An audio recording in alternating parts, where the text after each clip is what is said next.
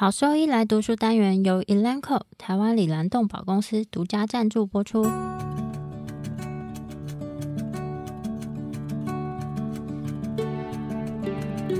欢迎收听超级好兽医来读书，好读书，读书好，读好书，三日不读书，竞争一定输。眼睛太忙没时间念书，好兽医来读书，用说给你听。我是兽医师林哲宇 Steven，我是兽医师肖慧珍。在这边我们会挑选十个有趣的文章主题，用说的方式帮大家读书。从十一月二十九号开始，连续十周，每周一的中午十二点准时更新。兽医师来读书喽！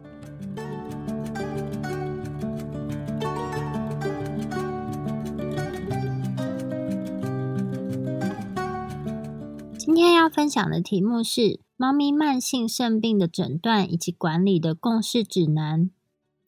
慢性肾脏病 （Chronic Kidney Disease，CKD） 是最常诊断的老年猫疾病之一。在大多数的猫里面，CKD 也是一种进行性的疾病，伴随有广泛的临床以及临床病变的变化。在这一份共识指南里面，是由临床医师以及学者组成的独立小组所制定。目的在为这个复杂疾病的诊断以及管理提供一些实用的建议。在临床上的挑战，虽然 CKD 是一种常见的临床问题，但是疾病的表现会因为个体而有所差异，所以需要对罹患有 CKD 的猫进行仔细而且重复的评估，根据每一只猫的需求来调整治疗的方向。除了解决 CKD 产生的问题以及改善病患的生活品质以外，治疗也能够减缓疾病的潜在进展，而延长生命。虽然保持病患生活品质是最重要的事情，但是在进行多种治疗的时候，会让维持生活品质来说具有挑战性。在某一些情况下，有必要先优先考虑这些治疗，因为我们知道哪一些可能对病患来说是更有利的。在准备这一些指南的时候，专家小组仔细审查了现有已经发表的文献。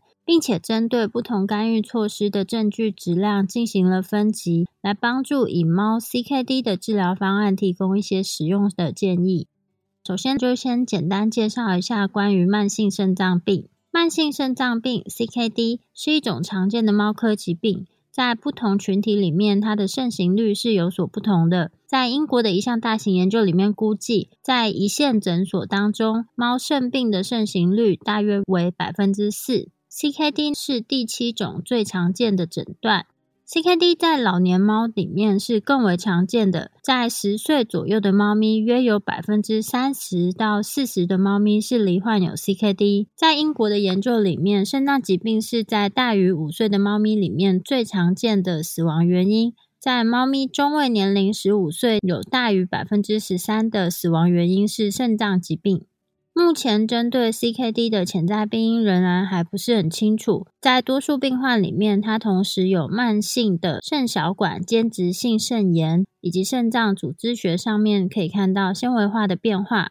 这些病变被认为是多种潜在病因的末期变化。这些潜在病因包括有中毒、缺氧、慢性的肾小球性肾炎、慢性的肾盂肾炎、上泌尿道阻塞。反转录病毒的潜在病毒感染，以及最近发现的麻疹病毒。其他和 CKD 相关的病因有淀粉样变性、多囊肾病、肾脏淋巴瘤、高血钙症的肾病，以及某些品种的先天性疾病。除了年龄以外，目前其实还没有发现更明确的 CKD 的风险因子。但是如果猫咪有出现体重减轻，或是身体本身的体况不佳，出现多可多尿的症状，或是有看到更高的肌酸酐的浓度、脱水，或是尿比重降低，这些都可能表示有慢性肾脏病的存在，或是这个慢性肾脏病正在发展当中。本篇指南的目的是提供给临床医师最新、经过严格评估的诊断介绍，以及在临床中 CKD 的管理指导方案。在本片里面，这些干预措施会根据目前已经发表的研究结果，把它总结为好，或是差，或是没有明显的治疗证据可以延长寿命，或是提高它的生活品质。但是要知道。至今为止，还有很多的干预措施是没有得到评估跟审查的。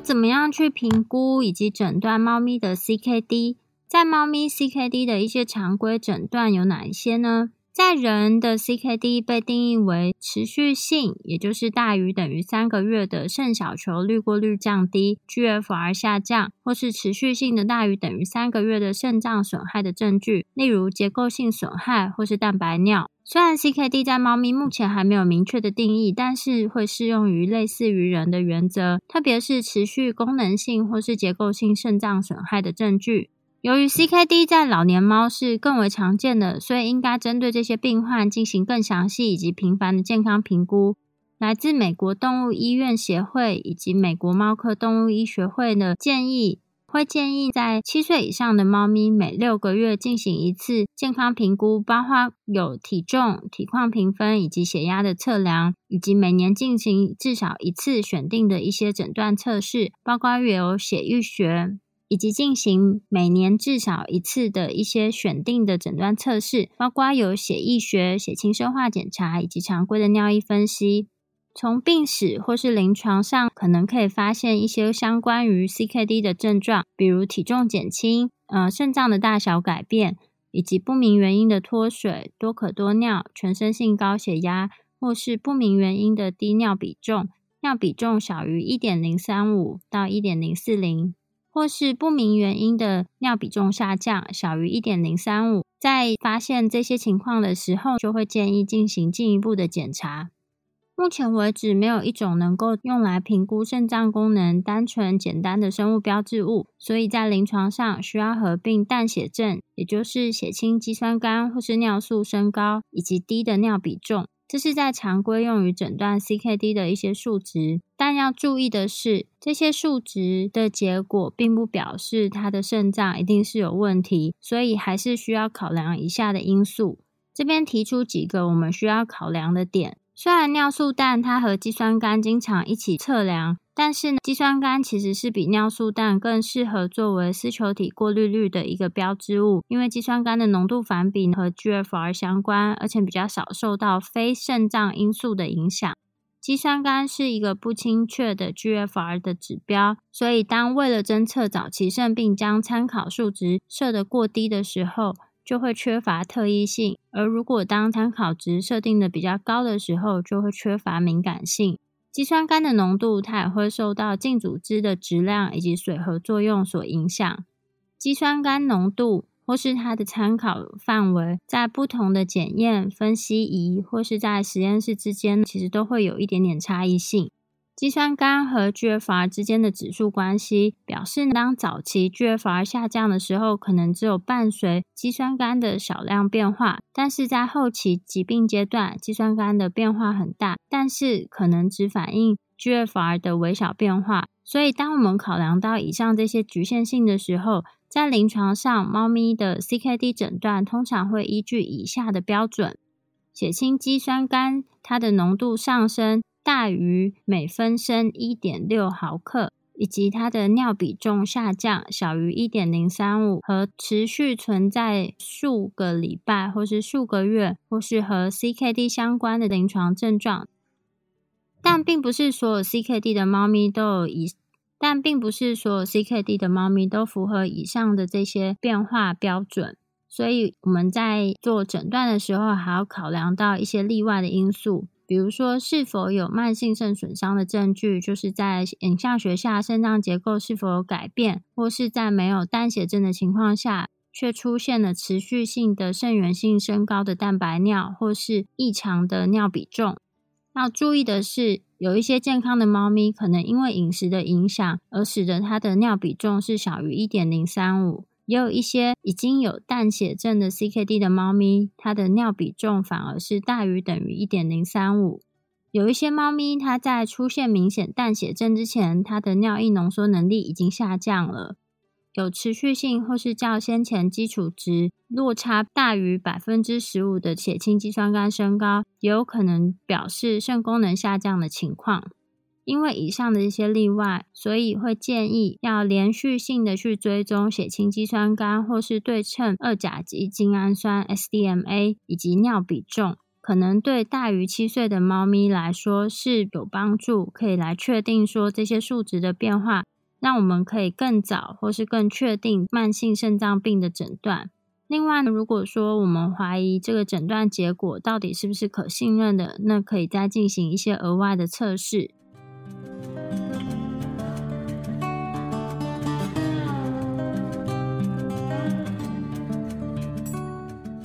在关于 CKD 的常规调查以及分歧，有哪一些需要进行的检查呢？当怀疑有 CKD 存在的时候，在理想情况下，我们应该去收集以下的资讯，包括有完整的病史以及理学检查、常规的尿液分析，包含有尿比重、四条指分析、尿渣分析、尿蛋白以及 UPC、肌酸酐的比值，以及在需要的时候同时进行尿液培养。也需要收集常规的血清生化，包含有蛋白质、尿素、肌酸酐、电解质、钠、钾、钙、氯、磷，以及其他相关的，比如说老年猫的甲状腺素、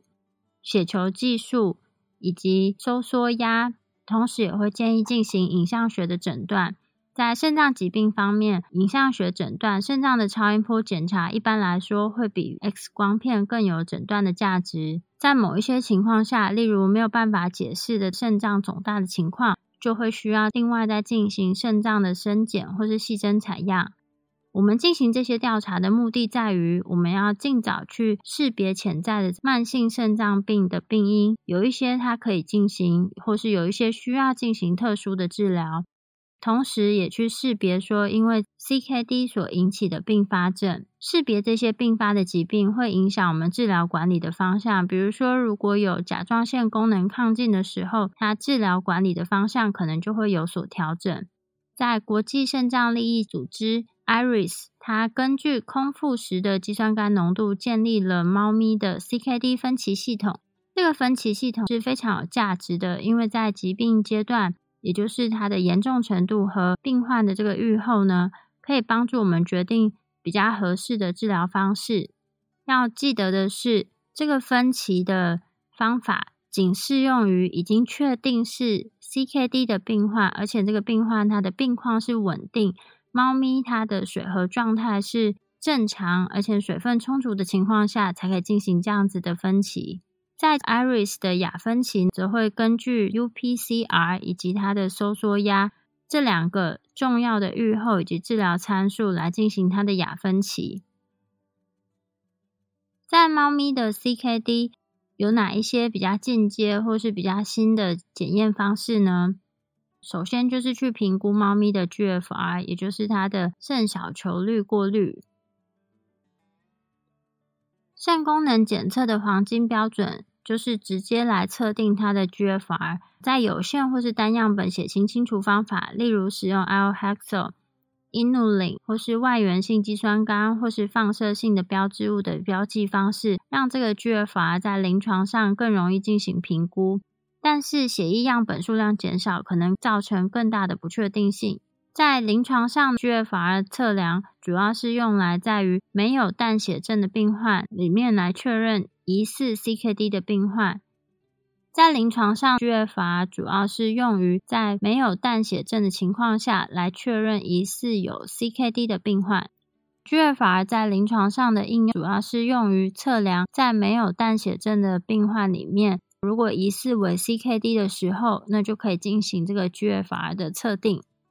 接下来则是对称二甲基精氨酸 （SDMA） 的检验，在兽医会使用 SDMA 作为 GFR 的替代标记。SDMA 它和肌酸酐一样，它的导数和 GFR 呈线性关系。SDMA 提供比肌酸酐更敏感的早期检验。SDMA 它提供了一个比肌酸酐更敏感早期侦测 CKD 病患的数值。SDMA 也不会受到肌肉质量的影响，但是目前其实还需要进行研究来充分评估 SDMA 对于临床病患的准确性。同时，SDMA 它也有可能会受到非肾脏因素的影响，所以目前还没有办法作为 CKD 的单一筛检测试。但是 SDMA 的测量结果，它可以帮助于支持 CKD 的诊断，或是进行 CKD 的分期，特别是在那些肌肉量明显减少的猫咪。另外的进阶检验则是血清光艺素 （Cystatin C）。血清光艺素是一种在人非常有用的 GFR 标志替代物，但是在猫咪目前它的诊断价值很低，而且容易受到非肾脏因素的影响。另外，则是微量白蛋白尿。微量白蛋白尿的检测在人的 CKD 的诊断里面具有非常重要的意义，因为人的肾小球疾病的离病率是非常高的。但是在猫呢，这个数值的临床意义还没有很清楚。微量白蛋白尿它是使用物种特异性的测定法进行测量，但是当我们去测量这个尿蛋白肌酸酐比值 UACR 来预测哪些猫会发生淡血症。那这个部分其实还没有被证明出来的。在其他的检验方面，在其他检验方面，研究显示，肾脏继发性的副甲状腺功能亢进以及成纤维细胞生长增加因子 FGF 二三，在猫的 CKD 当中呢，可能会比淡血症更早出现。但是这些检验它本身的诊断效果呢，目前其实还没有确认。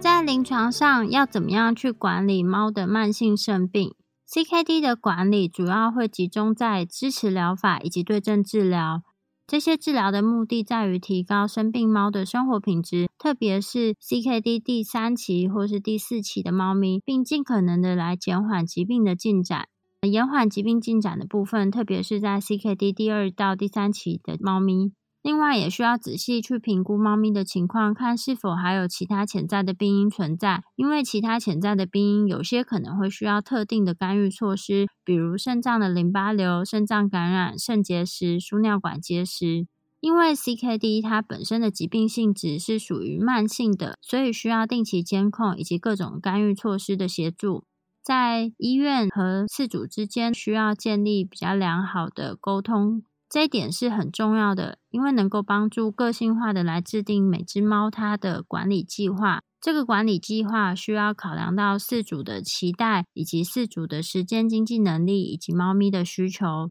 以下就简单列出几个我们在制定这个管理计划的时候需要考量到的问题：在 CKD 的病患是否需要去校正或是管理病患的水合状态？增加寿命以及改善生活品质方面呢，目前是没有证据可以直接证明。但是透过管理水合状态，它能够预防脱水，进而改善它的生活品质。在本篇文章的专家小组建议，虽然补充脱水缺乏实证证明维持 CKD 的水合作用，它在临床上到底有什么益处？这样子的研究。但是专家小组认为，这个是在 CKD 管理里面非常关键的部分，因为它对于维持猫咪的生活品质来说是非常重要，而且它可能会影响到疾病的进展。因为脱水可能会让肾脏的灌流量以及肾脏的血流量减低，所以在维持水合作用以外，这些液体的或是输液治疗，它可以帮助于解决电解质或是它酸碱不平衡状况，以及输液能够帮助稀释它尿毒症的毒素。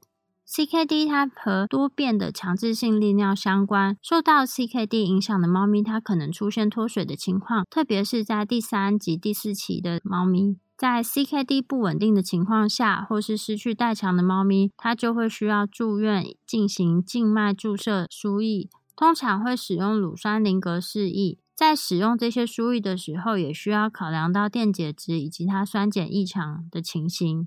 这边简单提供了一个校正它脱水所需要的液体量。这个公式的计算方式，也就是体重就每公斤乘以它估计的脱水百分比，再乘以一千，加上每天所需要的维持量，也就是每二十四小时每公斤五十毫升，将计算出来的输液总量在二十四到四十八小时内给予脱水的病患。虽然有一些猫咪它能够施打的速率是更快的，但是还是要小心仔细的去评估这个施打的速率。在把这个脱水补完之后，建议就给予它维持量就好了。同时也需要小心的去监控，避免液体过量。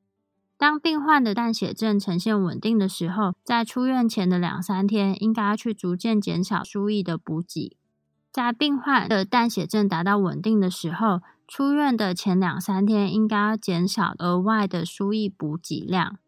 接下来，在管理 CKD 方面，则是要长期保持它的水分来源。第一个是让猫咪它自动自愿的去愿意喝水，所以我们需要在任何时候都提供它容易取得的这个优质水源。饲主可以提供多种水的来源，包含调味的水或是活水，例如宠物的这个喷泉，来鼓励猫咪喝水。在饮食方面，有时候喂食湿粮，它可能比干粮更为重要，因为湿粮，比如说罐头之类的，它能够增加它的饮水量。在猫咪脱水的时候呢，也可以将多的水加到它的食物里面，但是在这样做的时候，要确保这个猫咪它摄取的营养素是足够的。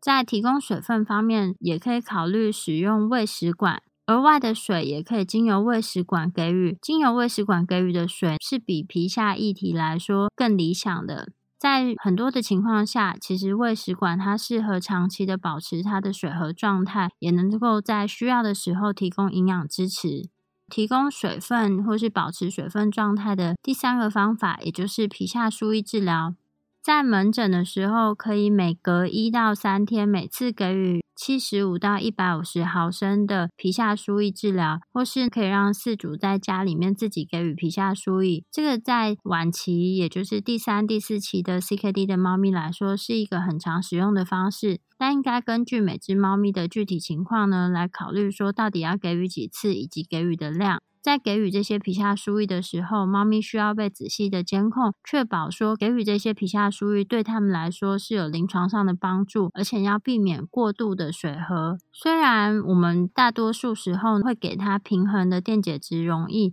比如说比较常使用乳酸林格示意，但有一些情况下则会需要使用半价的乳酸林格示意，或是添加钾的半价生理食盐水来减少钠的负担。通常像这样子的皮下输，可以透过一个针头以及给予装置给予，或是透过一个皮下导管的放置。皮下导管的放置呢，显是相对比较少用，因为这些皮下导管有时候会有阻塞或是感染的风险。在慢性肾病的管理方面，饮食以及它的矿物质、骨骼疾病的管理，是不是需要做什么调整？它的证据力又是怎么样呢？目前证据已经支持饮食上的改变，它是能够有助于增加寿命以及改善生活品质。在慢性肾脏疾病的饮食控制，其实是在不论是人或是兽医的病患里面，慢性肾病的病患饮食控制都是他们的治疗主轴。在肾脏配方饮食中，它的蛋白质以及磷都受到限制，其他方面包含有增加它的卡路里的密度、限制钠含量、补充钾。简化饮食，或是补充维生素 B、抗氧化剂以及 Omega Three。在肾脏饮食方面，蛋白质以及磷酸盐的限制都应该一起考虑，因为这两点呢，其实是商品化的肾脏饮食的主要特点以及优点。猫咪的肾脏饮食通常会建议在每一百大卡里面含有六到七克的蛋白质，这个量会高于成年猫的建议量，但是。会低于维持饮食的量，在年龄比较大的猫咪，也就是大于十三岁的猫咪，它的能量需求可能会增加，所以蛋白质的限制有可能会导致净组织的流失。因此呢，在 CKD 的病患里面，会建议适度的限制它的蛋白质，同时也要不断的去监控它的净组织啊、体重以及它的热量总共的摄取量。除了蛋白质的限制以外，在肾脏饮食里面，它会包含非常低量的磷酸盐。在罹患有慢性肾病 （CKD） 的猫咪，给予肾脏饮食已经被证明可以减少尿毒症的临床症状，而且可以显著的延长寿命。这个提供了一个非常强大的证据来支持给予肾脏饮食是有帮助的。但是要区分蛋白质或是磷酸盐的限制，为什么可以得到这样这样子的帮助？其实这个过程是非常复杂的，而且我们没有办法去区别单限制蛋白质或是单限制磷酸盐，它可以达到哪一些效果。从现有的证据来看，适量的蛋白质限制呢，被认为是有助于减少尿毒症，但没有证据显示这个对于 CKD 的进展有重要的影响。相反的，目前已经知道高血磷症和 CKD 的疾病进展有关。磷酸盐限制可能可以降低 CKD 中肾脏病变的严重程度，所以限制磷酸盐被认为是和延长寿命有关的。另外，肾脏所继发的副甲状腺功能亢进，这个副甲状腺功能亢进可能会导致尿毒症以及疾病的进展。副甲状腺功能亢进呢，可能会在淡血症或是比较明显的高血磷症之前呢，就被发现到这样子的变化。所以，零限制的饮食，它可以减少高血磷症、副甲状腺功能亢进，以及减少 FGF 二十三。FGF 二十三，它可能会间接促进副甲状腺的功能亢进。简单来说，就是专家小组建议在慢性肾脏的病患里面进行饮食上的调整。他们强烈建议在所有罹患有淡血症，也就是 CK 第二期到第四期的猫咪，建议给予商品化的肾脏处方饮食。基本上，只喂食这种饮食对猫咪的整体健康营养应该不会受到影响。同时，会建议采用湿食而不是干食的处方饮食，来增加水分的摄取量。如果猫咪它不接受或是不愿意吃这些商品化的饮食，适当的家庭自制饮食可能也可以作为一种替代方法。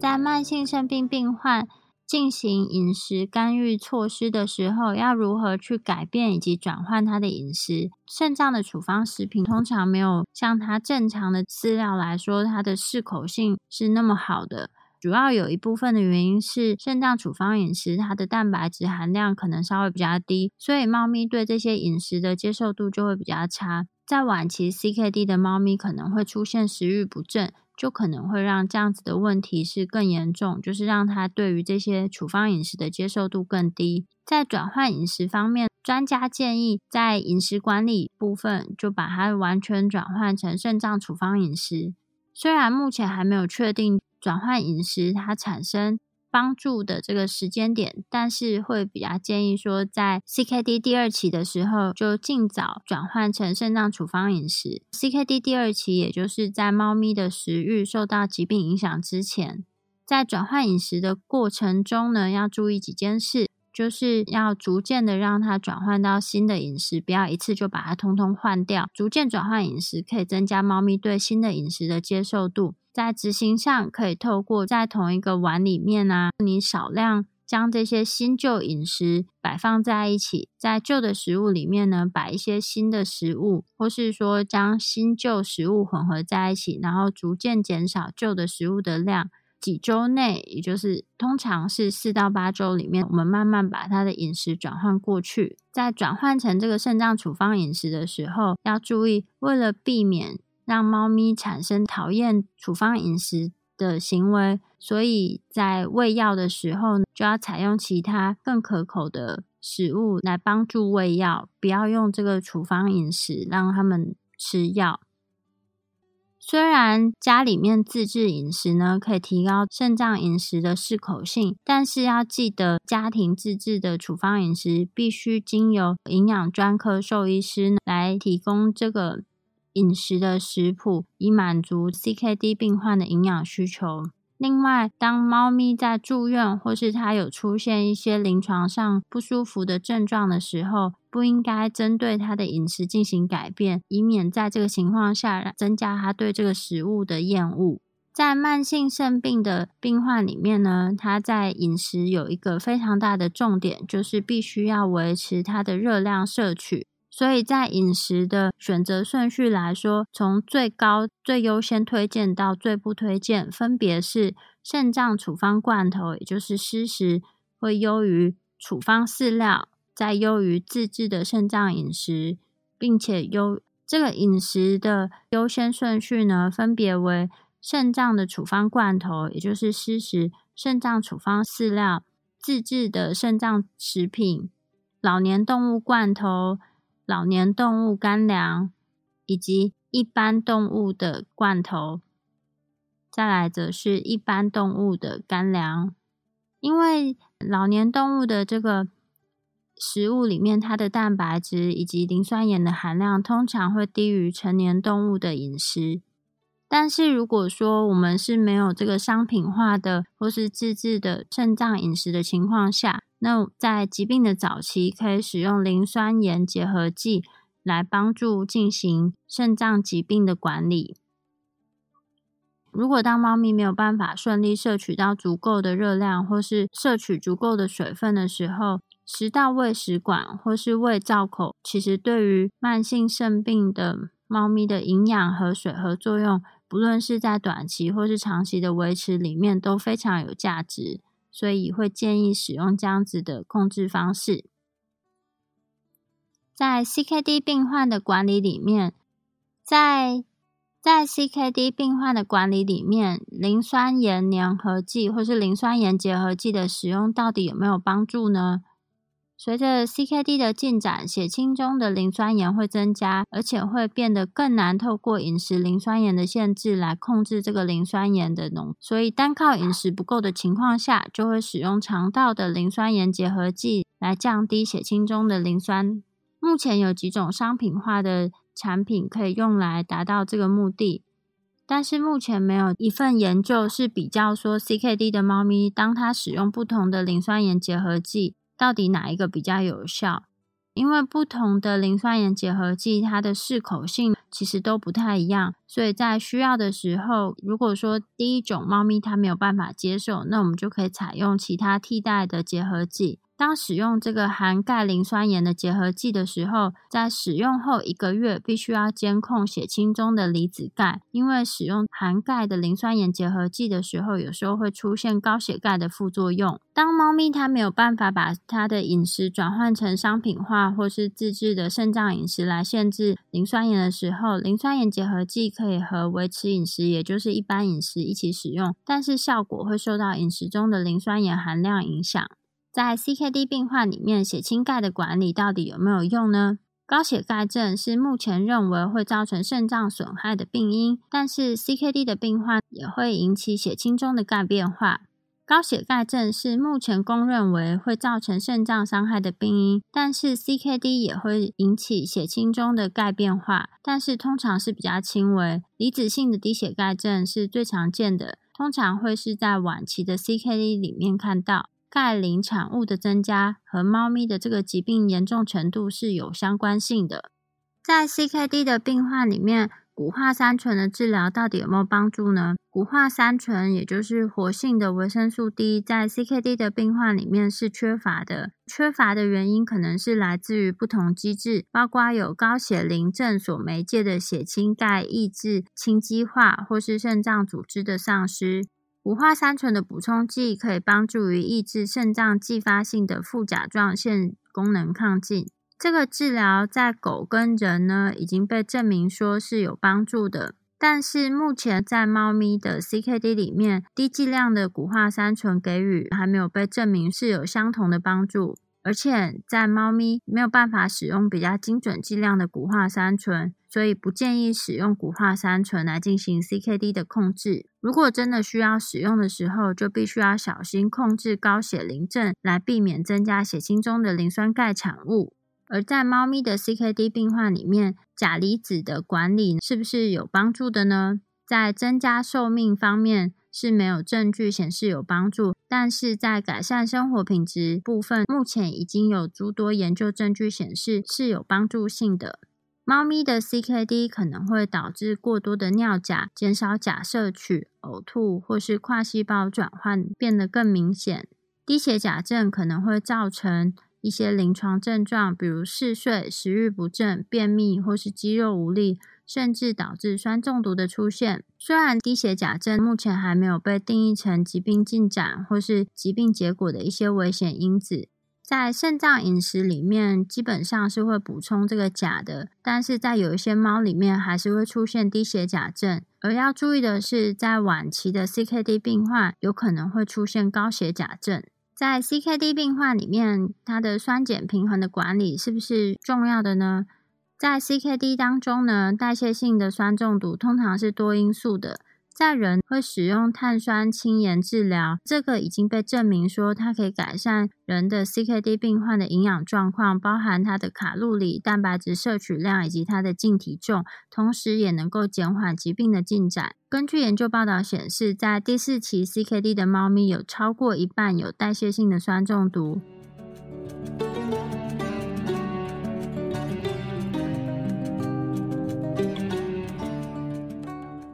狗狗、猫猫防护跳蚤必施新选择——李兰灵藻虱 s e r e s t o 对付跳蚤必施长达八个月的保护。全新科技的项圈，专利且创新的活性缓释机制，让保护力长达八个月。不怕水，也没有异味，狗狗、猫猫都可以使用，方便、安全、有效、亲密。我也用李兰灵藻虱。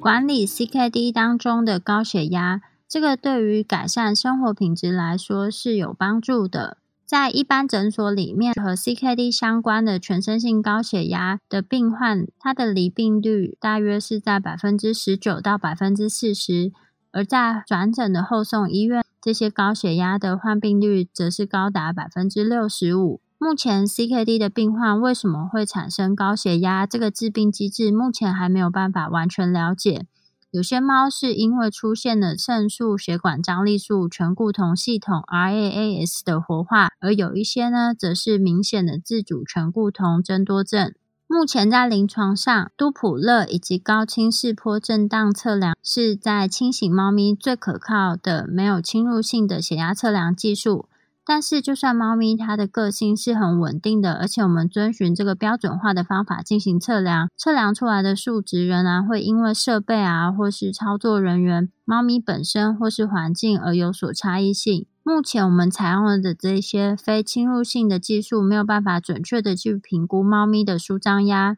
所以在这些限制范围的情况下，高血压的定义则是持续性的收缩压大于一百六十到一百八十毫米汞柱。这个是根据目标器官损害风险来定义的。所谓的目标器官，则是那些特别容易受到高血压损害的器官，包含有眼睛、心脏、脑血管组织以及肾脏。虽然在狗跟人当中，高血压是进行性 CKD 的独立风险因子，但是这个在猫咪还没有得到证实。在人跟狗，高血压它会和蛋白尿的严重程度相关，透过降压治疗可以改善蛋白尿的情形。在高血压的管理方面，目的是为了预防目标器官的损害风险。虽然目前所知道的这些风险类别，因为缺乏数据而并不是那么精确，产生的这些目标器官风险会因为病患而有所差异。比如说，病患本身他血压升高速度非常快，那他的风险可能就会相对比较高。整体来讲，高血压的治疗目的是希望将它的收缩压降到一百五十到一百六十毫米汞柱以下。使用单方的血管张力素转换酶抑制剂 （ACEI） 或是 Atenolol，它并非对多数的高血压猫咪来说是有效的。呃，有一些实验建议使用 ARB-Telmisartan 作为猫咪的降压药，可能比这个 ACEI、v a n a l o p r i o l 来说是更有效的。但是这个研究结果需要更进一步的临床研究来证实。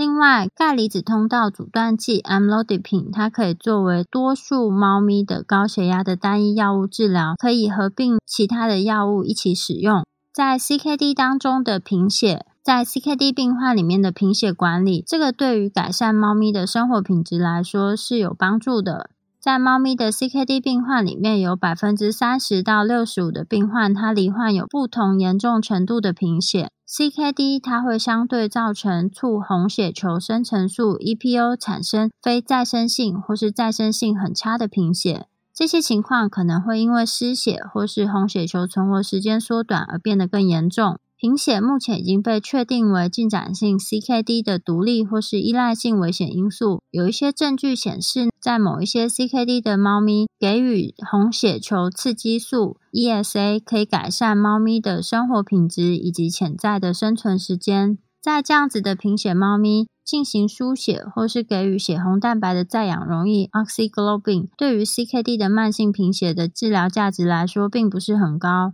另外，因为缺乏一些证据以及潜在的不良反应，也不会建议使用 anabolic 的类固醇。在人的 CKD 病患的贫血管理里面，使用这些红血球刺激剂已经是一个标准的照护方式。红血球刺激剂的治疗目的是为了提高血液的 PCV 到参考区间的低值，让数值呢至少能够满足组织需氧量。虽然在临床上单独补充铁剂对于控制 CKD 相关的贫血来说是没有效果的，但是在人的研究里面，补充铁剂它能够增强这个红血球刺激剂的治疗效果。经验上，猫咪也是同样的。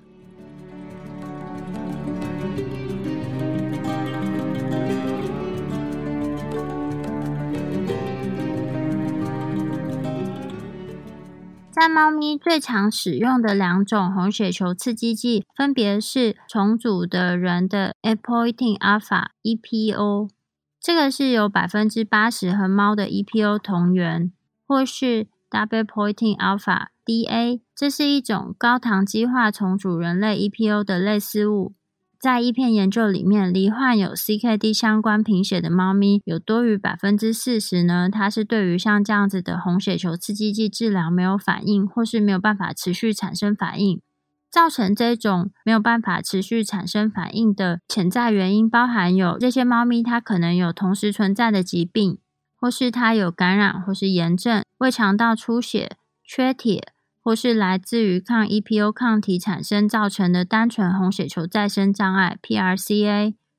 在使用红血球刺激剂治疗，有可能会产生高血压这样子的副作用，有多达百分之五十的猫咪出现这样子的高血压副作用。专家小组建议，当猫咪出现有症状而且持续性的 CKD 相关的贫血，或是猫咪的 PCV 是持续低于百分之二十，一般会比较建议使用 DPO 优先于 EPO，因为 DPO 比较不会诱发单纯的红血球再生障碍。使用这个红血球刺激剂的治疗目标，应该是让它的 PCV 大于等于百分之二十五。不论使用哪一种红血球刺激剂呢，都会建议需要同时补充铁，确保不会有缺铁性的贫血。在铁的补充方面，有两种建议的方式：第一是补充右旋糖苷铁 （iron dextran）。在红血球刺激剂治疗开始的时候，可同时进行每猫肌肉注射五十毫克，根据需要呢，可以一个月注射一次。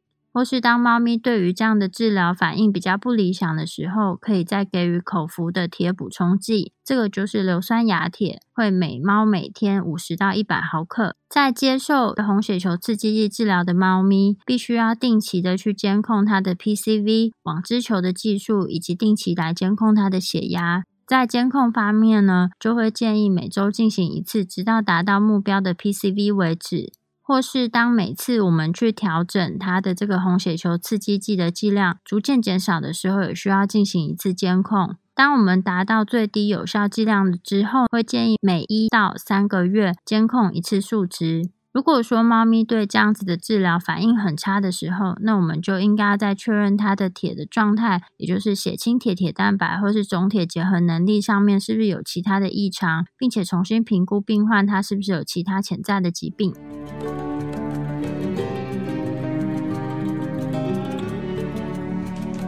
在 CKD 中，蛋白尿的管理作为干预措施的证据品质，在增加寿命方面，尽管蛋白尿的程度与生存率有关，并没有证据表明有这样的好处。在改善生活品质的程度来说，帮助并不大。在人类医学中，无论 CKD 的病因如何，进行诊断的时候，蛋白尿的严重程度是一个重要的预后指标。控制蛋白尿会使 CKD 的进展缓慢。不过，这个很大程度上与 CKD 的根本原因无关。CKD 通常与肾小球内毛细血管压力升高以及损害肾小球选择通透性的其他变化有关，因而导致增加白蛋白和其他蛋白质流失到肾小管的液体中。这似乎透过促进肾小管的炎症和纤维化，直接导致疾病的进展。尽管在病生理学上可能存在物种上的差异，但已知 CKD 猫咪的蛋白尿增加则预后较差。这边的蛋白尿主要使用 UPCR 评估，而非试纸。试纸并不适合评估猫咪的蛋白尿状况。在一项研究中，根据报道，UPCR 小于0.2的猫咪中位生存时间约为一千天；UPCR 为0.2至0.4的猫咪中位生存时间约为五百天；而 UPCR 大于0.4的猫咪中位生存时间则约为四百天。其他地方也报道了非常相似的发现。目前，相较于 UPCR 的测量，没有证据表明 UACR（Urine Albumin Creatinine Ratio） 的测量对猫咪有任何益处。但健康猫咪和患有 CKD 猫咪的尿蛋白质组 （Urinary Protein） 很复杂，仍需要更多的研究。在人类中，血管张力素受体阻断剂 （ARB）。或 ACEI 的治疗可以有效阻断 RAAS 的活化，降低肾小球毛细血管压力，恢复肾小球选择通透性，减少蛋白尿和减缓 CKD 的进展。这些影响部分是由于血流动力学变化的结果，部分是透过改变肾脏中的非血流动力学的重塑。现有的 IRIS CKD 和美国兽医内科医学会 ACVIM 的蛋白尿指南。建议猫咪应分类为：第一个，明显蛋白尿 （UPCR 大于 0.4）；第二个，临界蛋白尿 （UPCR 介于0.2至 0.4）；第三个，无蛋白尿 （UPCR 小于 0.2）。在使用这些标准的情况下，大约有50%至66%患有 CKD 的猫咪可能是无蛋白尿的，大约有20%的猫咪则是有明显的蛋白尿的。在患有 CKD 的猫咪中，使用 ACEI b e n a z p r o 抑制 RAAS，可以显著降低蛋白尿的严重程度。最近，ARB Telmisartan 已经在一些国家获得许可，用于治疗 CKD 猫咪的蛋白尿。在欧洲一项大型的多中心研究中，Telmisartan 在患有自发性 CKD 的猫咪中，在六个月的研究期间，所有的时间点都被证明了显著降低蛋白尿的问题。然而，RAAS 的阻断。对猫咪的生存好处尚未得到证实，对生存时间缺乏影响的原因尚不确定，但可能包括以下几项：第一个，临床试验的动力不足；第二个，临床试验时间不足；第三个，人和猫咪 CKD 的病生理差异，例如蛋白尿可能是猫咪肾小管功能障碍的标志，而不是疾病进展的原因；第四个，人和猫咪的 CKD 蛋白尿患病率或严重程度的差异。第五个，蛋白尿控制不佳或抗蛋白尿治疗的目标不适当等。虽然在临床试验中与安慰剂相比 b e n a z p r o 的治疗显著降低了 CKD 猫咪的 UPCR，但这些研究也显示治疗组内 UPCR 与基准值相比，总体几乎没有降低。需要进一步的研究来评估 RAAS 的抑制在猫咪的 CKD 中的作用，并确定最佳的治疗方法。但目前，ARB 和 ACEI 都可用于猫咪，并在一些国家已获得许可。有一些较弱的证据表明，RAAS 阻断剂可能对患有更严重蛋白尿的 CKD 猫咪，例如 UPCR 大于等于1.0，产生更多有益的影响，像是可能对生存时间、生活品质和食欲等的影响。目前，IRIS 和 ACVIM 指南。建议抗蛋白尿治疗应该在 UPCR 大于0.4的 CKD 猫咪中进行。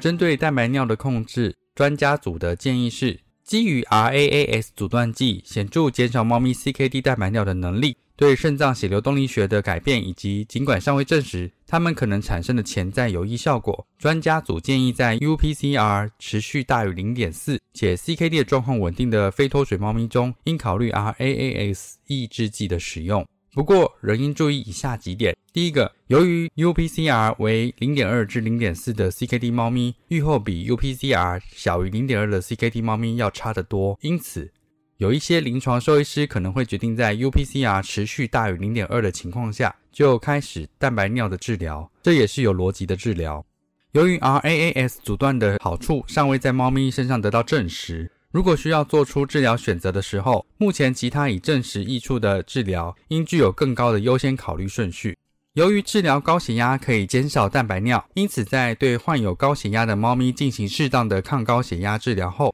应评估是否需要额外的抗蛋白尿治疗。RNAS 抑制的不良反应在 CKD 稳定且代偿良好的猫咪中并不常见，但对于更晚期，例如第四期的 CKD 患者，则应该更加小心。潜在的并发症包括了淡血症恶化、血压降低。和较少见的高血钾症等，专家组的建议是，除了临床症状之外，应该在开始治疗蛋白尿后的五到七天，调整剂量后，以及在任何导致肌酐酸增加大于百分之十五至百分之二十的治疗后，都应该监测尿素、肌酐酸和血压，促使进一步的评估，确认应该停止或减少该治疗等。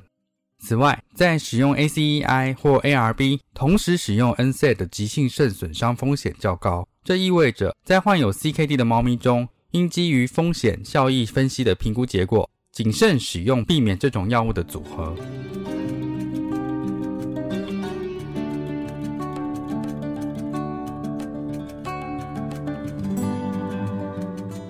CKD 患者的食欲不振、恶心和呕吐的管理。作为干预措施的证据品质，在增加寿命方面并没有相关的数据，在改善生活品质的程度方面可能是不错的。由于尿毒症的毒素影响中枢化学感受器的触发区 （trigger zone），使患有 CKD 的猫咪可能会出现恶心、呕吐和食欲不振等症状。食欲不振是自主关注的一个重要问题，关乎患病猫咪的生活品质，且 CKD 患者可能导致蛋白质和热量的营养不良。导致许多不良的后果，因此应该积极管理食欲下降以及可能导致食欲不振的 CKD 并发症，例如脱水、低血钾症、酸中毒和贫血等。应考虑中枢作用的止吐药，例如 meropenem、metazapine、ondansetron 和 dolasetron 等。在对患有第二期或三期 CKD 的猫咪进行的安慰剂对照试验中，口服 meropenem 两周被证明可以减少呕吐。口服 m e t o s p a n 三周可以减少呕吐并增加食欲和体重，因此 metazapine 可能是 CKD 猫咪营养管理的有用辅助手段。有传闻声称 H2 blocker 或氢离子帮浦抑制剂可以减轻一些猫咪的 CKD 患者的食欲不振，但这些药物的胃酸过多的存在和程度，以及这些药物的功效仍未得到证实。此外，尽管有报道猫咪 CKD 有高胃泌素血症。但胃溃疡通常没有被观察到，也没有胃溃疡的报告。所以，如果考虑治疗猫咪的胃酸过多，omeprazole 似乎优于 famotidine。食欲不振、恶心和呕吐的专家组建议，CKD 猫咪的呕吐问题应积极管理。恶心应始终被视为 CKD 猫咪食欲不振的潜在因素。根据现有的证据，中枢作用的止吐药可能是最具有价值的。使用 metazapine 可能有额外的好处。如果猫咪在经过适当的治疗后，仍然呈现过度恶心或不适，且无法保持足够的自主进食量，则应考虑放置消化道内喂食管，例如食道造口或胃造口等，并且有传闻报告表明，这些对于一些患有 CKD 猫咪的食物和液体摄入量的维持极具有价值。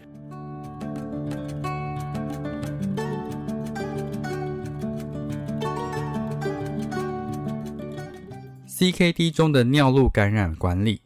作为干预措施的证据品质，在增加寿命方面没有有疗效的证据。在改善生活品质的程度方面，如果猫咪有临床症状，可能是有益处的。根据报道，CKD 猫咪的细菌性尿路感染发生率为百分之十五至百分之三十。年龄较大的雌性猫咪风险会增加，大多数也就是大于百分之七十的尿路感染。尽管有大于百分之八十五的尿渣分析显示有变化，也就是在 high power field 下大于五个白血球和大于五个红血球，或净检下有显著菌尿的情况，这似乎都是亚临床性的，也就是没有下泌尿道的症状。分离株有百分之六十至百分之七十五为大肠杆菌，而其他微生物包括了肠球菌、链球菌、葡萄球菌、肠杆菌、假单胞菌和克雷博士菌等。存在下泌尿道症状或检测到脓尿，也就是 high power field 净检下大于等于五个白血球，在 CKD 患者常规尿液分析中是膀胱穿刺样本进行细菌培养的指标，但是否建议所有的尿液样本进行常规细菌培养存在着争议。因为巨尿症在亚临床的意义尚不确定。虽然一些临床兽医师主张对所有与 CKD 相关的 UTI 进行常规治疗，因为猫咪可能有患肾盂肾炎和造成 CKD 恶化的风险，但经常性或复发的 UTI 在治疗之后很常见。亚临床 UTI 的存在与疾病严重程度或生存时间不相关，且不必要的治疗可能有产生细菌抗药性的风险。治疗时，UTI 应根据国际指南进行管理，根据药物敏感性试验选择适当的抗菌药物。这些药物在尿液中以圆形排泄，且具有广泛的治疗指数。如果初始需要经验性的治疗，amoxicillin 或 potentiated amoxicillin 是适合的治疗选择。尽管 CKD 相关尿路感染的最佳治疗时间尚不确定，目前仍然建议进行二至四周的治疗。停止治疗后七天，应透过重复细菌培养监测对治疗的反应。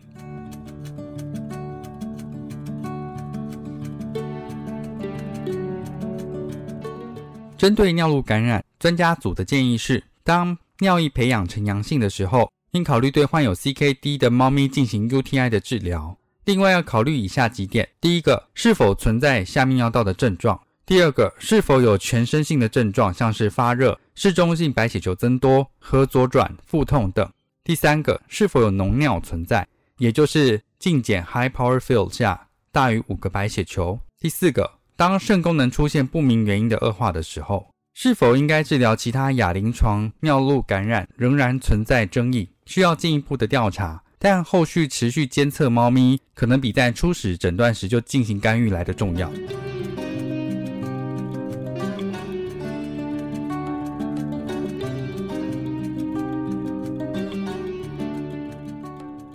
针对 CKD 的其他治疗方式，第一个，同化类固醇 （Anabolic Steroids），缺乏关于同化类固醇对患有 CKD 猫咪的疗效资讯。并且由于已经有肝毒性的报告，因此目前并不建议使用这样的治疗。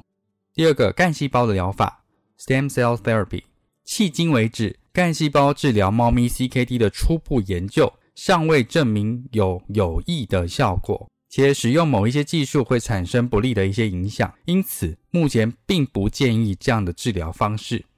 第三个肾脏移植 （Renal Transplantation）。在某些地区的专科中心，活体捐献者的肾脏移植可用于治疗患有 CKD 的猫咪。这个程序有许多层面的影响，包括了伦理、财务、福利和监督方面的考量。虽然在某些患者中可能是可行的，不过肾脏移植超出了这个指南的范围。有兴趣的听众可以再自行研读相关的资料。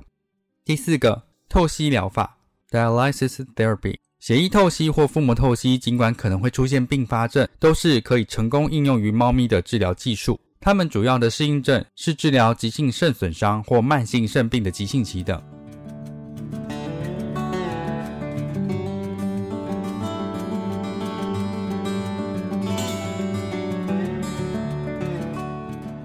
最后，针对 CKD 猫咪的具体治疗问题提出讨论。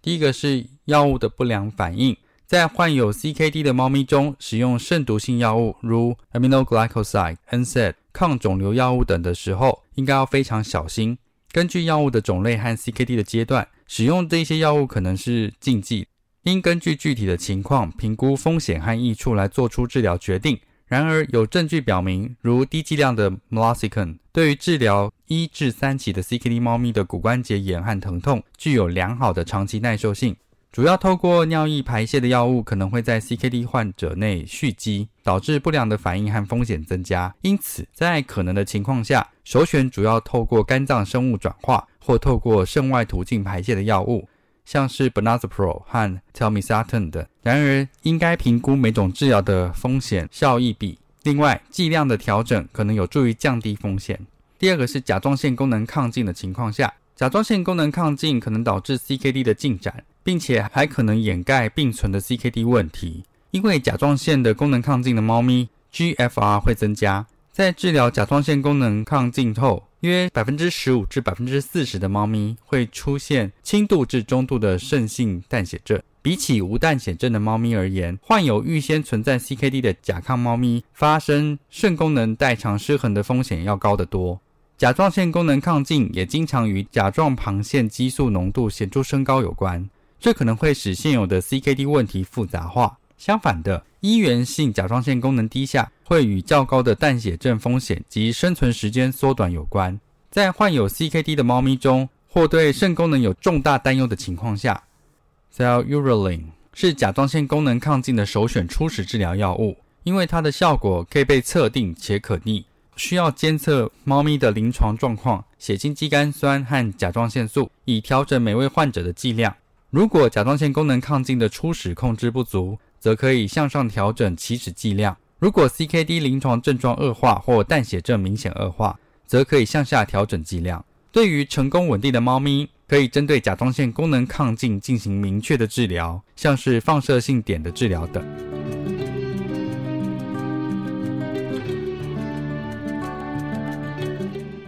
果说对我们分享的内容有兴趣或是有疑问的话，都可以上我们的网站，我们的网址是 triple w 打 wonder vet 打 com 打 t w，或是 Google 搜寻、FB 搜寻 Wonder Vet 超级好兽医，都可以找到我们哦。那我们的 Podcast 呢，就是在 Spotify 和 Apple Podcast 上面都有我们的节目，可以记得上去订阅及分享。那今天节目就到这边喽，拜拜。